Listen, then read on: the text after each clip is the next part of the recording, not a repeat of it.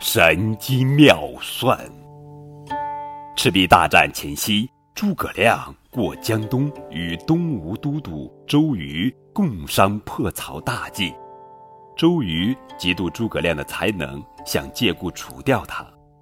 一天，他要求诸葛亮十天之内弄到十万支箭。诸葛亮笑着说：“好办。”并把工期改为三天。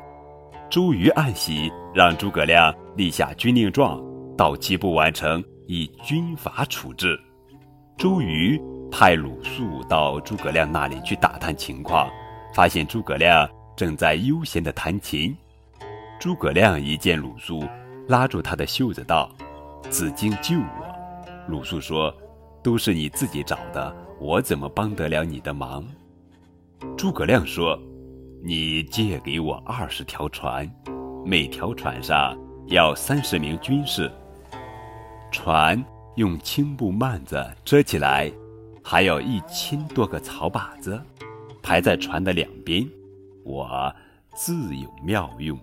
第三天保管有十万支箭，不过不能让都督知道。他要是知道了，我的计划就完了。”鲁肃不知道底细，答应了。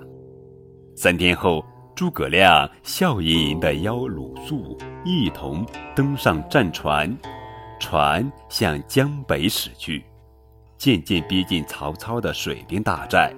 鲁肃惊问：“你要去送死吗？”诸葛亮不动声色地劝鲁肃饮酒。这时，大雾满江。曹操听说东吴派水兵来袭，认为这是诱敌之计，命令不许出战，只用乱箭猛射，不让他们近前。他派人去汉寨调来六千名弓弩手，到江边支援水军。天渐渐亮了，雾还没有散。这时候，船两边的草靶子上都插满了箭。诸葛亮吩咐军士们齐声高喊。谢谢曹丞相的箭，接着叫二十条船驶回南岸。曹操知道上了当，可是这边的船顺风顺水，已经飞一样的驶出二十多里，要追也来不及了。大雾散后，诸葛亮二十只战船上扎满箭，一数呀，有十万多只，送到周瑜处复命。鲁肃见了周瑜，告诉他借箭的经过。周瑜长叹一声，说：“诸葛亮神机妙算，我真比不上他呀。”